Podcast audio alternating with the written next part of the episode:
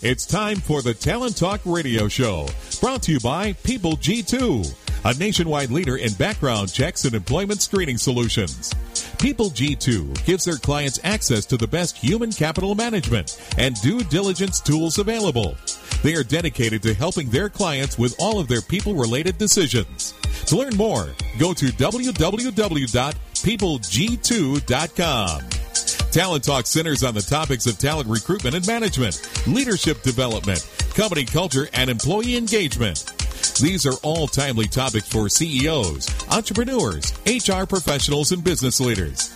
We hope that as you tune in to listen each week, whether to the live broadcast or to the podcast on iTunes or iHeartRadio, that you hear something you can take away that will help you grow and impact your career in a positive way. And now, here's the host of the Talent Talk Radio Show, the founder and CEO of People G2, Chris Dyer. Good afternoon, and thank you for joining me here on Tuesday. It's uh, Talent Talk. It's one o'clock, so we're live here in Costa Mesa, and we have two wonderful guests joining me in studio, and even at the same time. So we're not even going to break this up like we normally do. We're having kind of a special show today, and we'll kind of dive into what that means here in a little bit. But let's kind of get through the the beginning business here, and that is, you know, I have the kind of the privilege of meeting all kinds of inspiring people all the time, and um, one of them is Cecilia, who's sitting next to me. We'll get to her in a second. And um, so as I get to meet these people, I usually like to ask them a lot of you know annoying questions about why they're successful and why they do the cool things that they do, and try to learn from them. And so this show is really the kind of next generation of my annoying questions. Is let's let's have this on air. Let's let me ask them these things and see if and really see if we can take this to another level. Maybe we can share what we know to those people around us, and we think everyone who's sort of coming in and listening and being a part of the show kind of averaging about 10,000 people are downloading one of the podcasts every single day. And so really, really appreciate all the great support uh, that everyone's doing. So don't forget, you can go to iTunes, you can go to iHeartRadio, you can find us there. You can tune in live on the uh, TuneIn network. Uh, there's so many great ways you can find us. Maybe talenttalkradio.com. There's there's really no excuse not to, to listen to the past shows. But let's go ahead and uh, maybe uh, kind of get to the show. Don't forget if you have a question, feel free to uh, send it to us on Twitter. You can just pop in that question, add at PeopleG2. Hopefully, you have enough room to add in the hashtag Talent Talk. That way, my producer Mike can find it and he will shoot it over to me, um, and we'll try to ask uh, our guests the questions if you get us in live. If you don't get us live, because most of you get us after the fact, I'm sure our guests will be happy to answer any questions you have on Twitter afterwards. So. Speaking of my guests, uh, today we have Cecilia Gorman. Uh, she's the owner of Creative Talent Partners. And then we have uh, Chelsea uh, Szabo. I said it right. Yes. yes. All right. Uh, I've been working on that all, all day. Um, a she's a life and career coach uh, for professional women at Verbal Courage. But the two of them have come together on a new project called Empowership, and we're going to find all uh, out about that here in, over the next hour, and we'll be kind of going through the show. So first and foremost, uh, Cecilia and Chelsea, welcome. Thanks, Chris. Thanks. Thanks. for having us. Excited to be here. Yeah, I'm really glad. So we are Facebook living this right now. So if you happen to uh, to be on uh, Facebook, we're video live right now with that.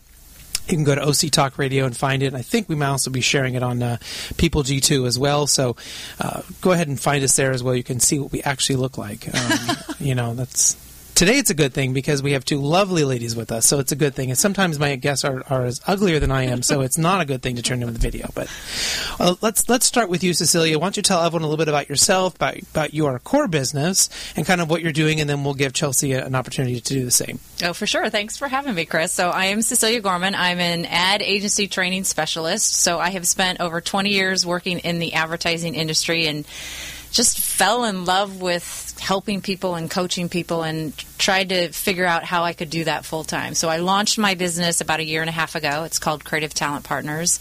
Most of my work is coming from creatively minded companies, places where employees are ideating and innovating on a regular basis and I go in and do anything from a one-off workshop to an extended program to employee coaching to keynote speaking but all revolving around um, developing employee potential in some capacity.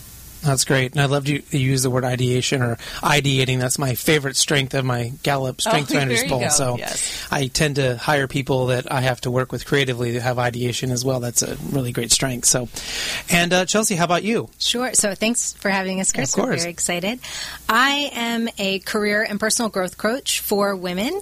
I also do some speaking events, so webinars, workshops, but the, it's all anchored in helping women fully step into their authenticity and have their honest and confident voice. So it's all about really just owning who you are, maybe owning who you are a little bit more, caring a little less about pissing people off or you know right. fitting in and just really stepping in and taking your career to the next level.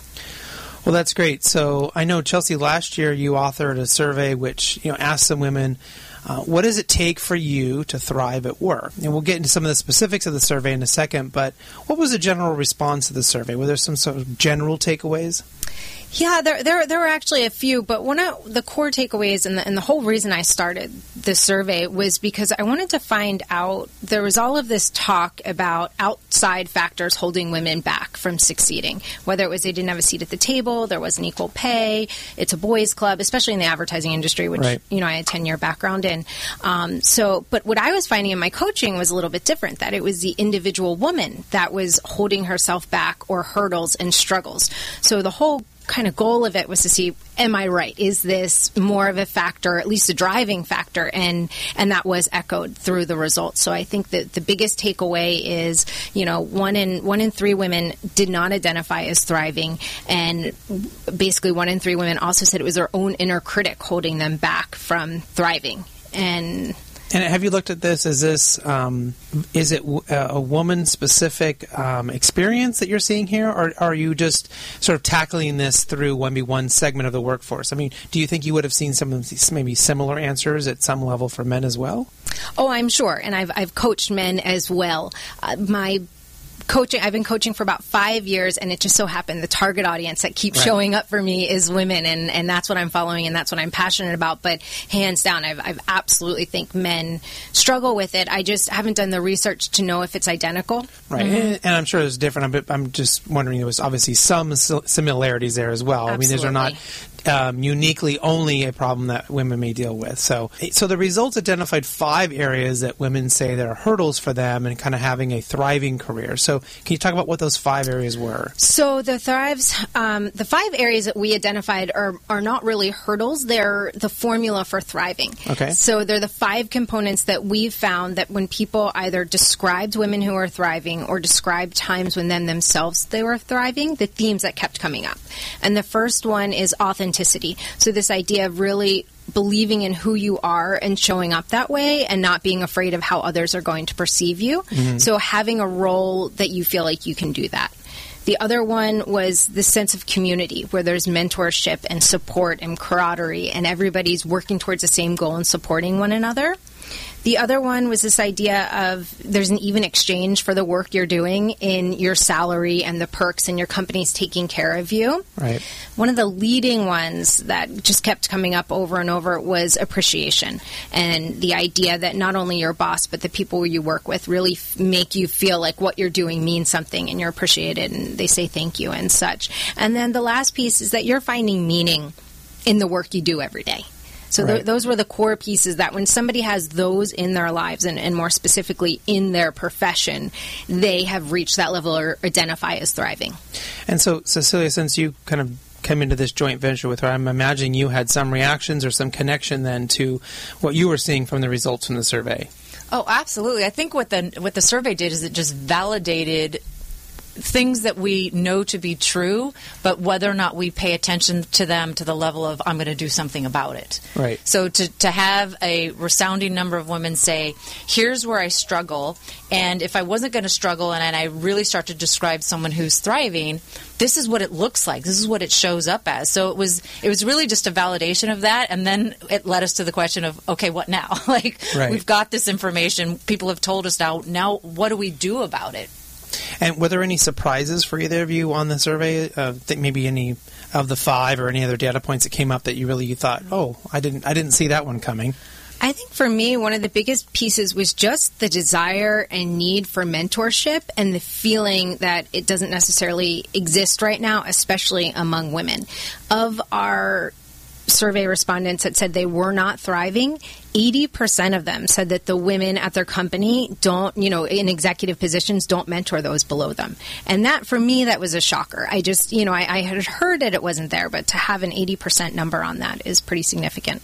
Yeah, that seems surprising. We would, I guess, we sort of make assumptions about the amount of mentorship in a company and that, that where it might be coming from. So, but you're right, it, it does seem to be happening a lot less than we expect, and and it may be a surprise that maybe other women aren't helping other women or uh, in those roles to from a mentorship standpoint. Yeah, and, and even more so that we found a direct link between individuals who did have mentors and the number of women that were thriving. So Right. it, it drastically increases your chances of thriving when you do have a mentor in your life. And that's not specific to male or female, but Right.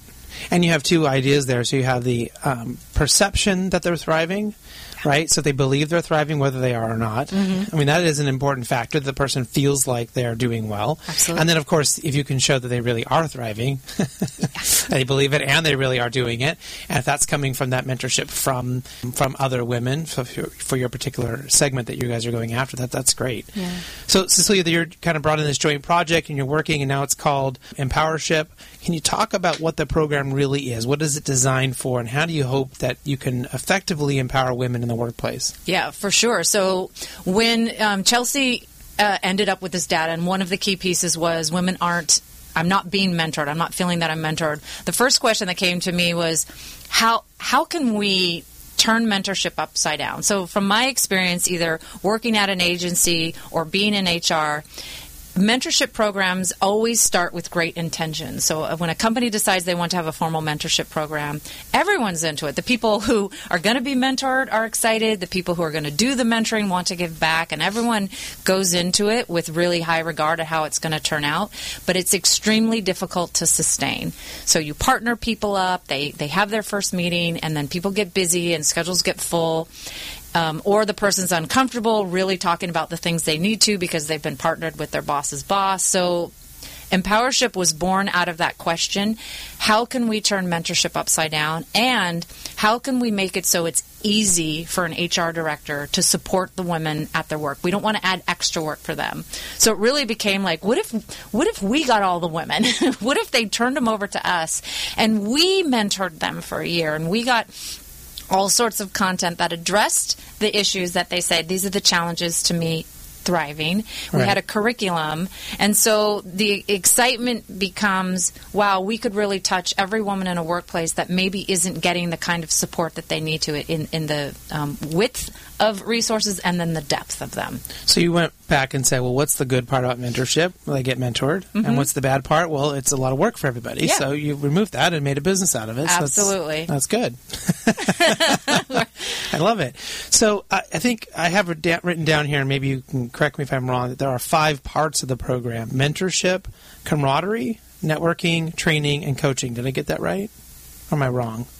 No, I, I think that I mean that is a beautiful way to describe it. And honestly, we've we've had a tough time because first we called it a mentorship program. Mm-hmm. So when we were initially putting our thoughts on paper, we said empowership, you know, is a, is a new and progressive mentorship program. But then we kept saying it's more than mentorship. there's Right. there's community, there's camaraderie, and and you're going to get coached, and you're going to have the ability to get your questions and challenges answered, and then there's a training capacity. So it, it is all of that and more.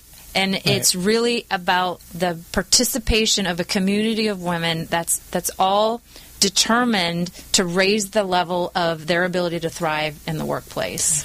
Well, and, oh, I was just going to add that the whole curriculum and the whole one year is anchored in the results that we found from the survey.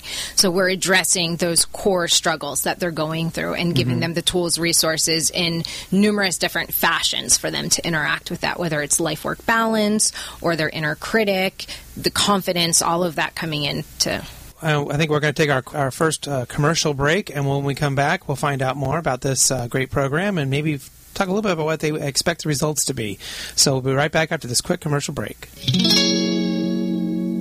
Imagine what it would feel like to lose everything your job, your home, your family, your dignity. This has happened to thousands of the men, women, veterans, and young adults we serve at Working Wardrobes. What do we do to help? We provide career development services, life skills workshops, job skills training. We provide the perfect interview outfit, and we get clients placed in jobs. Call Working Wardrobes 714 210 2460. Donate, volunteer, invest, hire. When it comes to pioneers in their respective industries, we all know the Apples, Starbucks, and Trader Joe's of the world. In the realm of recruiting, Decision Toolbox is the industry's best kept secret. With 90% of their business from referrals and repeat customers. For over 20 years, Decision Toolbox's U.S. based team of recruiters, sourcers, professional writers, quality personnel, and tech support has perfected a Six Sigma approach to talent management. No matter the size of the project, Decision Toolbox delivers incredible results. A cost per hire less than half of what contingency firms charge. With the winning candidate presented in an average of 14 days. All with a 12 month candidate warranty. With results like that, Decision Toolbox won't be a secret for long. Visit us at www.dtoolbox.com for more information. Welcome back to the Talent Talk radio show. If you're uh, just joining us, we have uh, two wonderful guests in studio today at the same time. We have Cecilia Gorman and uh, Chelsea Szabo. I've said it correctly twice now. Feel like the rest of my month will just be easy now. just done. Um, as a reminder, don't forget you can tweet any questions you have to at PeopleG2 and use that hashtag uh, Talent Talk. And let's go ahead and you know kind of dive into that that next question. And that was, what do you really hope the end result for those these women? will be that participate? You know, is it their own perceived growth or is there some other measured growth? Are you hoping that they will feel better, that they will actually test better? I mean, what, what's sort of that end result? So, a year's worth of curriculum is a lot, right? There's going to be a lot of conversation going on um, on this, you know, pool of topics that we have, and we can talk and talk and talk till we're blue in the face, right? We can have webinars, we can have monthly calls, but we have to arm women with with a, a tangible to do. So the the goal is is that we're actually giving people the know how to be able to show up differently at work because of what they're hearing with us. That we're going to go deep on topics that probably aren't in the normal training realm of what HR is going to bring in. Right? Mm-hmm. You're, you're most likely not going to talk for hours upon hours about authenticity or your inner critic. You're just not because you're going to dedicate those training resources to something that's maybe a little bit bigger or a little bit broader for your employees. So to give them a tangible thing to do, a know how to act and show up differently is, is definitely one of our goals. Yeah, and I think when we talk about show up differently, what does that look like? It's stronger relationships with the people you're working with, which ultimately helps the outcome of, of all your projects. It's a deeper passion tied to the work that you're delivering, a stronger understanding of balance and boundaries and, and how to set those so you can really thrive in your work. So it's it's incremental movement in all different areas. And is there some level of, of, because this is being kind of pulled out of the company and being done in your space, does that become a safer space for women? Does that become a place where they can go deeper into something they want to go deeper into, or talk about something they want to talk about that maybe they wouldn't be as comfortable in a in the traditional work setting? Absolutely. One of the adjectives we use is just we're objective, right? We we can be that voice. You know, the experience that I have in HR and training and coaching, and the experience that Chelsea has in training and coaching, like we we want to be those people that are able to to guide folks. And you're absolutely right; they need to feel comfortable expressing the challenges that we have. So we have a closed Facebook community, but people can see your name when you're participating, but we also are giving our members a forum to submit questions anonymously. And those questions go to our advisory board. We've curated 25 women um, that are executive level to help us in this coaching and mentoring program. And so that question will be submitted to our board, and they'll they'll give answers from their perspective. So I'm sure if one woman has a question about her career that's a little bit awkward or uncomfortable to ask, you better believe out of the whole community, there are going to be other women that have that exact same question. Right, right. And so you start to have. Uh, almost like a lot of uh, content there, right? They can go back, people can look at, they can see, they can dive into, uh, they can read. It's almost like uh, an empowered woman's LinkedIn, almost right on the wall, right, without the weird creepiness that's on there sometimes. Well, yeah, and it's a cross pollination across Mm-hmm. various agencies, which I think there's there's power in that where you can offer up stuff and you're not just within your niche and get out outside perspective on that. And everything we do is recorded, archived, and tagged. So um, you know, we cock out. There's a lot of conversations going on. There's going to be webinars. There's calls. There's pop-up videos. No one can consume all of that during the workday, and we know that. So to be able to go onto our digital library and search a topic that you're struggling with right then, like maybe you just found out you were pregnant, and oh my God, how do I how do I become a working mother? You can go into our digital library. You can you can search by a tag, and every conversation that we've had around that subject will come up. Well, that, that sounds great. Maybe you can have like a wine Wednesday for women. I, I can host it if you need. No? Okay, very good. well, and, and pop up uh, events are, are going. We're not. We're serious. We will bring Yeah. wine into this at All some right. point, but pop up events is part of our plan as well. We'll, we'll support people live. Oh, that'd be great. Yeah, with be- experts in various fields that really kind of embrace that wholeness of life. Right, right. And there's so much content out there that if you have a program where people can go, right, they can find that content and then bring in those people. That's a lot of times they just need that.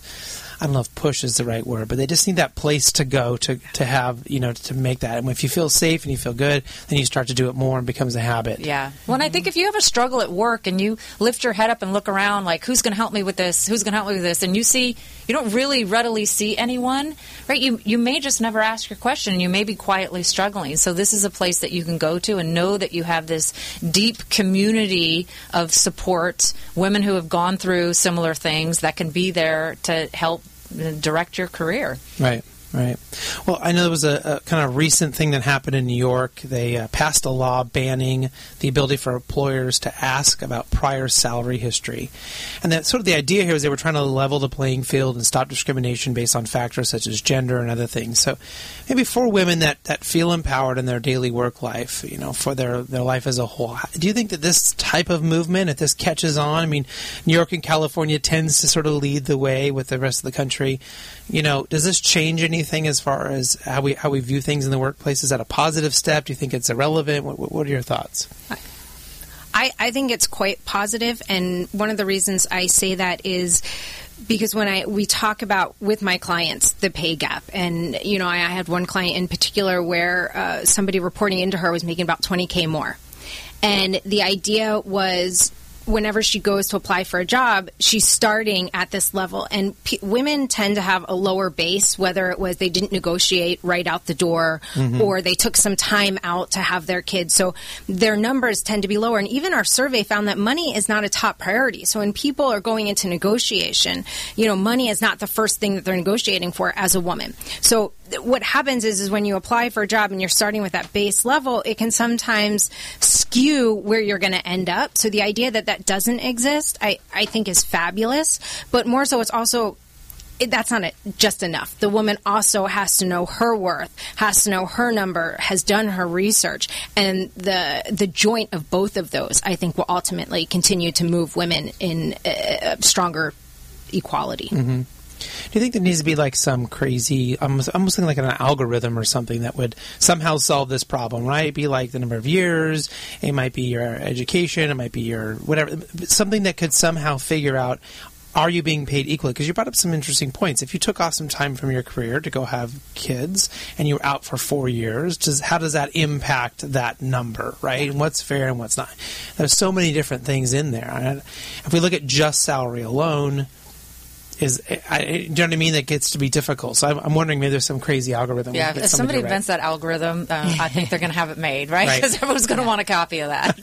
if Google's listening, they're yeah, probably yeah, already yeah, We just right? gave it to you. I just gave it.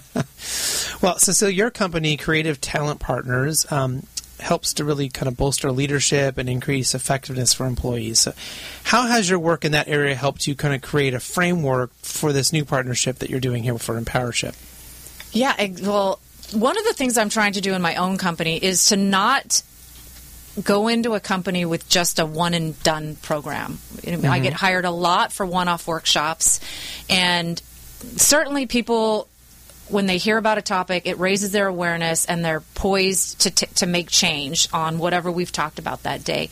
What I am starting to do is to make any workshop I do part of an extended program. So there's length and longevity to the learning. So people have a chance to hear what they need to hear, go back to their desk, apply it for a while, and then come back again and get another lesson so that there's um, a three month program or a six month program so that they can feel supported on that particular arena for a longer period of time. So that was one of the lessons that I'm learning in my own business that we applied to Empowership, which was how can we give women support for an entire year? Like, what does that look like? Right. Sure, we could have just done four webinars, one a month for four months, and Mm-hmm. and talked about the things we needed to talk about. But this was like. You, you almost need a year for the things to actually happen to you. Maybe you get promoted in a year. Maybe you have a, a second child in a year. But there's an there's a longer term to where these challenges are going to show up in your Yeah. career. It's almost like telling the kids we're going to go to Disneyland and they get really excited and you get in the car and then somehow you run, on, run out of gas on Katella Avenue and you don't actually get to Disneyland, right? and you keep promising them we're going to go. And, and that's sort of what a lot of times these programs do get people really excited. I'm going to end up in this great place. I'm going to get motivated. I'm going to get empowered. And then we don't reach the finish line. So sounds like you're sort of really trying to get that in there. How do you have that full experience, take them all Yeah. the way through? And I think it's the application part of it. We want them to learn something, to digest it, and then to go back to work and actually start applying and seeing how that works for them, and then have a place to come back and ask more questions too. right. Well, and also the accountability. Mm-hmm. Now they have people there cheering them on, che- you know, checking in. They have goals. You know, that idea of really being responsible for that forward action because anybody can go to an event but if you say oh that's great content and then you do nothing about it because we're all busy or whatever it is this just helps make sure that you're checking the marks along the way Yeah, I mean, nothing's worse than going to a conference and then get you in a frenzy and you get all worked up. Yes, I'm going to do this thing, and you go back to work and you go, but I don't know how to do this thing. yeah, which goes back to the how-to's right, and you need all those how-tos. You need all those things kind of really, really in there. Now, since uh, Cecilia's in my book club in uh, Orange County, I should say our book club. It's not my book club; it's our book club. And I know more about you, but maybe you could kind of give everyone a little little background of kind of your walk through HR, your career, of kind of how you went got, got to this place, so that know a little bit more about you. Sure. So I always say I'm, I was an accidental HR person, Right. so it wasn't wasn't in my line of sight at any time. But no matter what job I had, I always had one foot in HR's office. I always wanted to know what they were up to. Deep and passionate interest in coaching people and helping people. So even from my days when I started out as a print producer, mid-level manager, I wanted to know what HR was up to. So, fast forward that, I started to more formally get involved with some training and development when I moved from Y&R to Oakley. I was at Oakley for a, a while, and they had a 10 person deep training and development team. So they became my fast friends. And what are you guys working on? What can I help you with? What can I run? Where can I Right. speak? And um, I was just so intrigued by it. I just never thought that I could actually work in HR. And then the last agency I worked at, which was in Ocean uh, here in Huntington Beach, I had the opportunity to take a full time training and development job. So it was going to be my responsibility 40 hours a week to train people. I was so ecstatic. And right when I took the job, the HR manager retired. So I ended up in a having more HR responsibilities on my plate and it gave me a deep respect for anyone in HR immediately. Right. It's an incredibly tough job. Um, but I got to do really deep what I love to do, which was to help employees try to get to a better place. It's just when you're in HR, it's um, it's it's tough. It's a tough thing to do. So um, that was my experience, and so I joined HR Book Club when I was officially in HR, and then I love reading so much. And you, of course, I've never left. I just love it. It's a great group. Yeah, it's a fun group, and you, know, you brought up an interesting point about you know kind of helping people become better inside of companies, and it still feels like that is a foreign concept. That our f- number one focus is for us to make more money, to increase our sales, to uh, increase our profits, and those are all very important, necessary things for a company to exist. And yet, it is the development of our people that ultimately helps those goals in such a grander way. And yet, I see people just ignore their people. They'll just, you know, let great knowledge and understanding go out the door to bring in the next you know person that they think is going to solve their problem or whatever it may be. And so, do you kind of see that correlation between that development and the ultimate kind of company goals as well? Yeah, well, one of the things Chelsea and I created coming out of um, her Thrive Project survey was something called the Thrive Factors. And if you go back to your days in Psych 101 back in college, Yeah. where um, you had Abraham Maslow's hierarchy of needs, our Thrive Factors is similar. So it's a triangle, and it shows you the three layers of employee needs. And this is this is not gender specific. This is anyone. Right. and foundationally what a company needs to do to get into place the basics at the, the bare minimum people need to know what their job is. You need to have fair and, and competitive benefits. You need to have a, a safe environment within which to work. And identifying those things where people can actually thrive and what the company needs to do to take care of their employees to be able to do so and as you move up the triangle you're getting into more shared responsibilities, things like um, creativity and balance, and, and ultimately you're going to get up to thriving, which is it becomes the employee's 100% responsibility, balance, meaning, purpose. Right. And I think I, you're right. There there aren't enough companies doing that. And from our survey, there was 32 percent of women who took it said that their company does not retain their greatest talent, and that's an expensive problem for companies. And Yeah. I think the more you help your employees hit every one of those levels of the pyramid, you're going to see a lot higher retention rates. And of our non-thrivers, the the one in three out of everybody that took it, 63% of them of the non-thrivers are looking for a different job. That's a lot of people. Um, and so the Right. more we focus on the talent, Yeah, I mean, the more you do on the talent, the better you can be. I think otherwise people just sort of focus on the, you mentioned Psych 101, maybe just the Pavlov, you know, experience of just giving them pizza or a ping pong table Yeah. or something and then expecting everything to be okay, right? Just do the short term stuff instead of the deeper, long term, kind of really effective things. It sounds like you guys have a really great program to at least ad- identify a particular segment of the workforce, which is really important, and one that I'm not sure the whole lot of companies has, have gotten right yet or has really become you know the golden child of women's empowerment or you know what I mean really doing it because some of the biggest and best companies are in tech and then they they struggle with diversity they struggle with their numbers for for whatever reason um, you want to give them well, and we didn't want to make it just a checkbox, you know. And Yeah. there's, a, especially in the advertising industry, there's a huge, huge spotlight on diversity initiatives. But we don't want it to be okay. Check. Our agency did a diversity workshop today, um, right? We don't want to make it an easy, easy one-off thing for them. So that's where we're trying to come from. Let's let's make this a real investment in talent that is that feels like you're really doing something to move the needle. Yeah absolutely well and Chelsea what about you what's, what's sort of your your deeper background we went into Cecilia's here how about you Yeah, so I had about 10 years in advertising, marketing, sales. The last five of those were spent at the Walt Disney Company.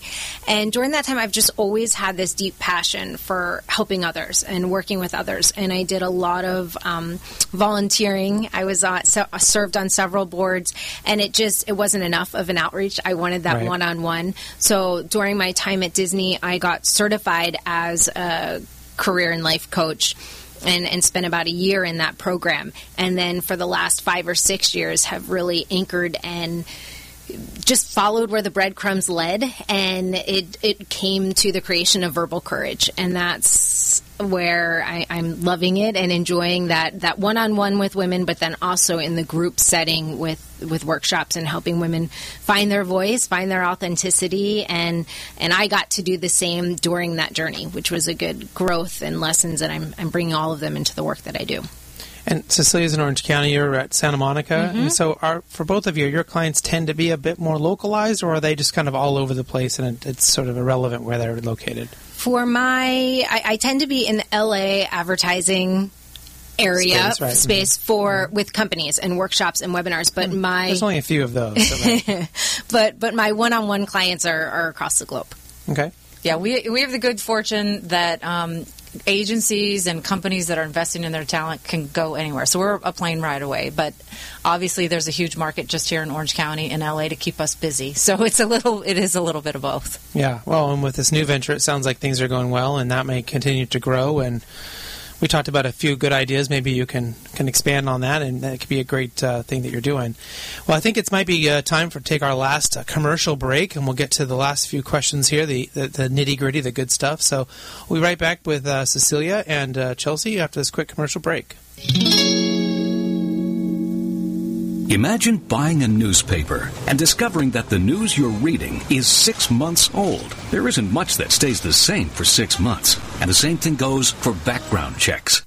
In a time when so much outdated information is being passed around, it's good to know that People G2 offers something different. At People G2, we provide today's intelligence, not yesterday's news. Our value added approach offers you a fully FCRA compliant solution that includes up to the minute information. By combining industry leading technology with old school human investigation, People G2 is able to give you information that is accurate right now, delivered quickly to our online system, or integrated with your HR system. So ask yourself, are you comfortable working with old news, or are you ready for a different kind of background check company? Visit peopleg2.com or call 800 630 2880. That's 800 630 2880 or peopleg2.com. All right, welcome back here in the last segment on the Talent Talk Radio Show. We have uh, Cecilia Gorman and we have Chelsea Szabo, uh, both here from Empowership, and we are just in the home stretch here. We're going to kind of get the last few questions. Want to make sure we get some of our favorite questions, but first, you know, I thought maybe I'd ask both of you uh, this question. Love to hear your answers. Um, you know, as successful businesswomen, what have you learned the most about leadership and empowering the talent around you? Uh, for me, I, think what was most eye opening when I became a manager was realizing that it wasn't just about you know what was written in the job description that there was this underlying sense of of realizing I had a responsibility for other people's lives right? Right. and it sounds so big and huge but that someone else's career was in my hands there for a little while and that's that's a pretty huge responsibility and I, I think the more that people realize that being a manager is just so much more than what you think it's going to be. And that the, the sooner you realize you've actually gotten two jobs when you've gotten that promotion that you know one of them gets you a title and gets you more pay but the other one is you've got this responsibility to help lead and motivate and inspire other people so they it's, it's like a legacy you're leaving almost Yeah, you're, you're in charge of their trajectory. You're in charge even of almost their short term happiness, Yeah, right? I mean, things aren't going well in your department or with them that, you know, you go home and think about it at night. I mean, yeah, it's, you know, that's, Yeah, absolutely. Gallup tells us, you know, number one dissatisfaction with employees when they say when they're disengaged is their manager, right? Right. So that you can't. That's a huge part of it. yeah, bad, bad managers really kind of brings in a lot, a lot of stuff. It was a real interesting study uh, in a book called All In. I don't know if you've read it or not, but they talked about this hospital group, I think in the Bay Area in California, and they took all of the managers from all the departments and they switched them.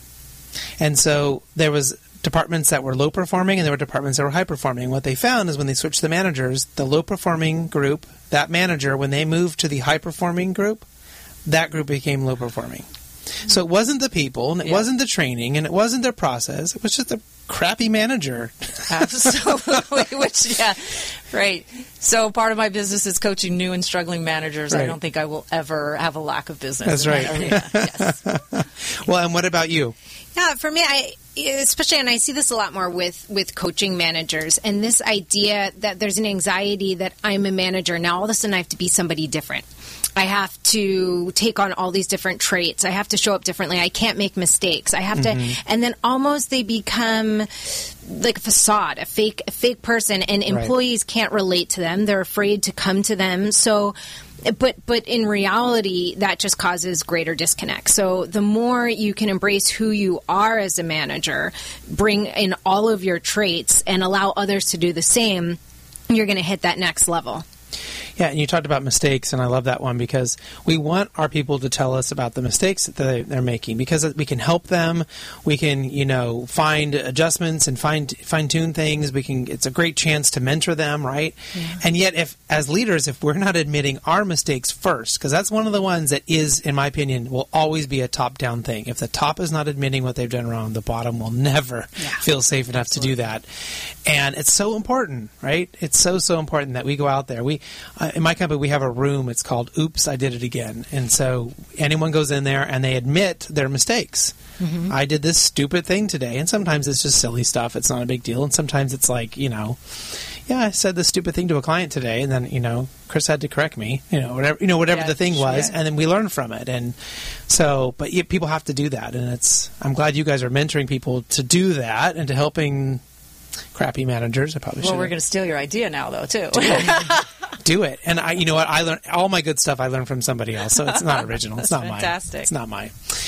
But um, you know, so we kind of maybe get back to the survey here for a second. Um, based on those survey results, what what have you seen, or what do you feel is?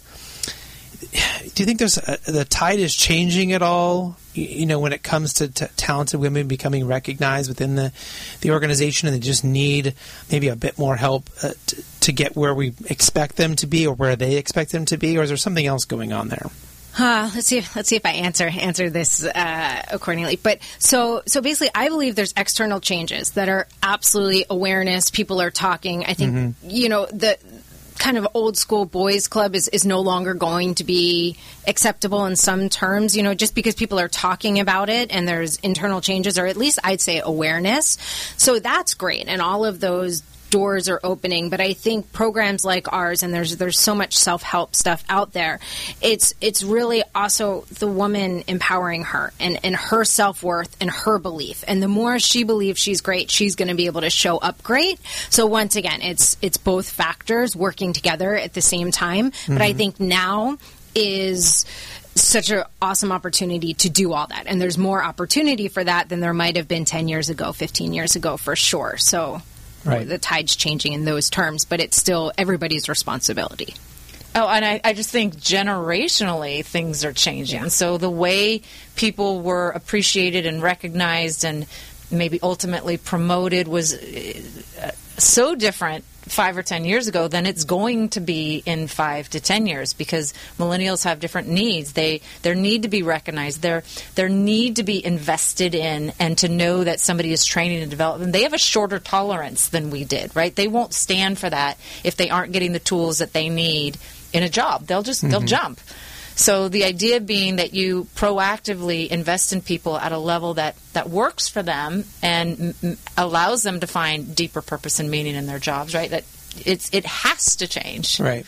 Yeah, it does feel like there's some level, as you said, awareness or sort of change within society. I mean, this may be a stupid example, but I think about chefs.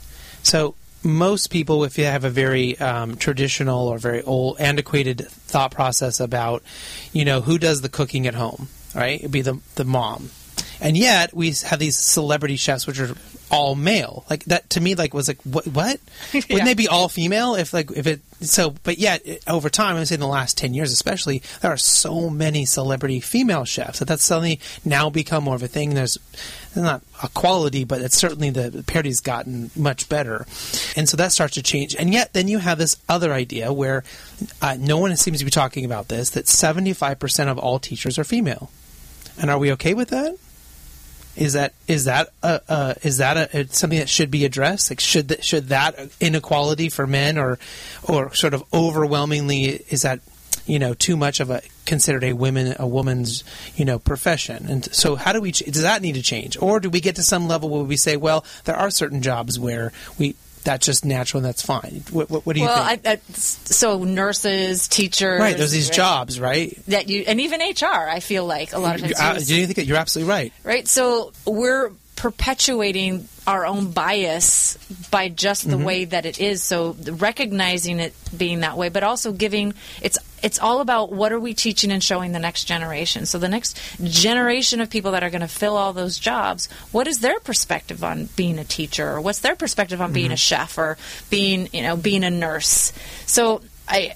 I, I think that we can talk about it in the workplace, but you really need to be moving a generation or two down and giving kids exposure to what's out there for them. And the less it becomes about gender driven, the better. Yeah, Right. and I think it's it's really what are your gifts? What are you interested about? And I think those conversations are happening down at the lower, you know, younger generations. Um, but but the idea that if if you do like caretaking and you're a male and you want to go into nursing, great. Right. And it's it's not a gender role. It's more of a hey, what are you good at? What do you want to do? Yeah, I mean, maybe the ideal I guess that's why my question was. Is there an ideal? Is there ideal that there isn't a gender specific job that we don't think of it that way? Or is it that we maybe accept and say, well, there are certain jobs that may be more gender specific and we're okay with that? And I don't know what the answer is to that. I mean, I don't I don't see us trying to get a lot of women into construction jobs, right? So is that a problem or is that not a problem? I, you know what I mean? I, I agree, and I and, and I'm dumbfounded because I don't know what to say. So I think it's, Yeah. it's both of those things are right. true. It's just part of the. Dis- I- Yeah. I'm just going to throw that as part of the discussion. Yeah. I didn't mean to dumbfound you. You know? I, I also think it's if there's women that are trying to become construction workers and they're not allowed to be, I think that's a Right. different issue. If Right. it's there's not that many women applying for that because of the whatever physical labor, whatever it is, Right. um, that's fine. Or if you know, a lot of women tend to have that soft, nurturing touch, and if they're going into fields that are a little bit different that that Mm-hmm. call that and, and require that, you know. Right, right. Well, I know we talked about the book club a couple times, and so I want to make sure we ask uh, my favorite question, which is um, hopefully you each have separate answers, but uh, is there a book that you're reading right now that you might share with us?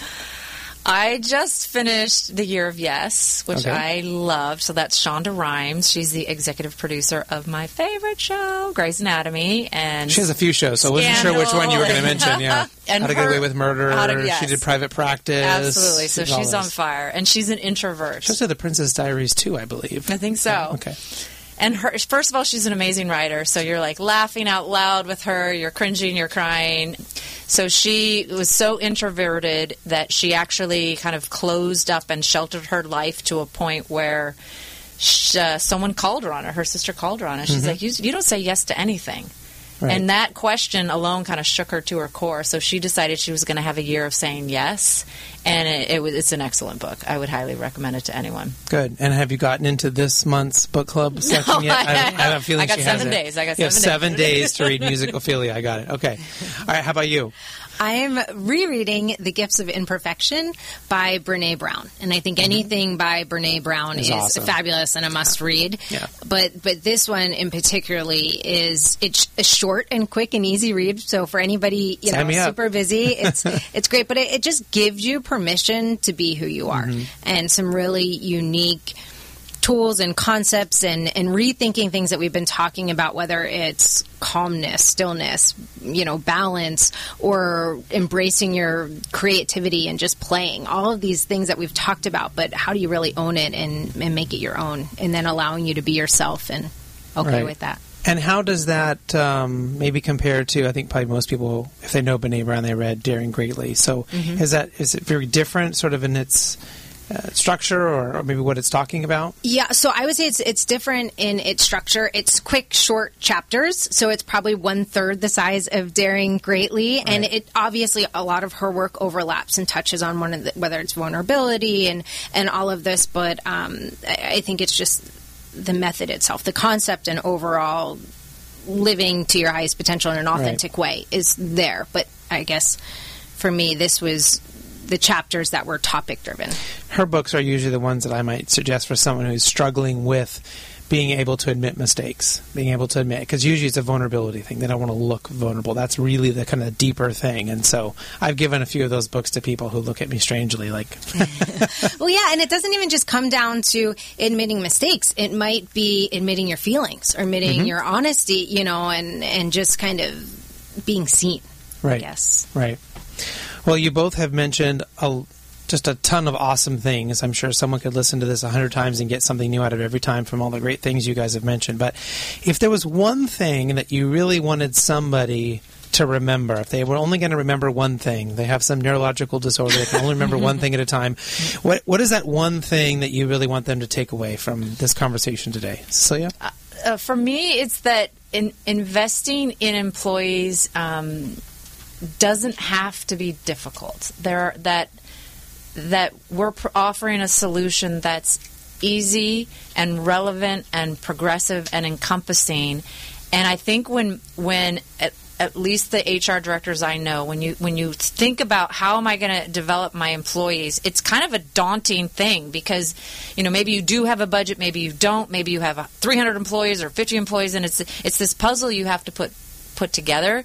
So for me, it's it's knowing that there's a resource out there that actually really aims to make an HR director's job easier with something that's even better than they could have done themselves. Right. And how about you, Chelsea? Yeah, for me, it's also uh, humanizing the the career growth. And, and how do you you know there are ways to do that and it, it's where it has to go. So look from an HR director standpoint you have your employees and you want to bring them up. It it goes beyond surface techniques. We really got to work on what's going on inside of them.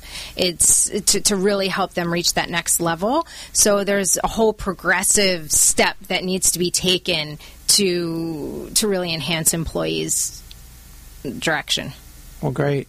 Well, um, how can people get a hold of you if they're interested in working with you individually or they want to know more about Empowership? What's the best way for them to reach each of you?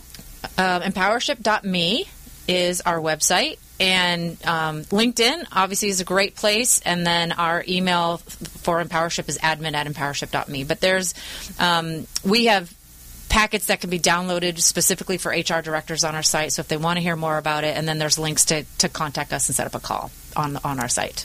Great. How about you, Chelsea? Uh, so it's the same. She uh, Cecilia gave for both of us. So that's our team Empowership contact. Perfect. Well, hopefully you can reach out to them if you're interested in learning more. I want to really thank both of my guests today, Cecilia Gorman and Chelsea Itzabo, but it's spelled S-Z-A-B-O, which is why I've been celebrating my ability to say it correctly, um, in case you want to look into them up on LinkedIn or wherever. Um, hopefully you've gained something that you can use in your own career in a positive way. Um, next, ge- next week, my guest will be Val Brown, founder of Visual Bridge Communications, and also uh, Paul Claxton, CEO and founder of Reciprocity ROI. So until then, do what you love and show the world how talented you can be today.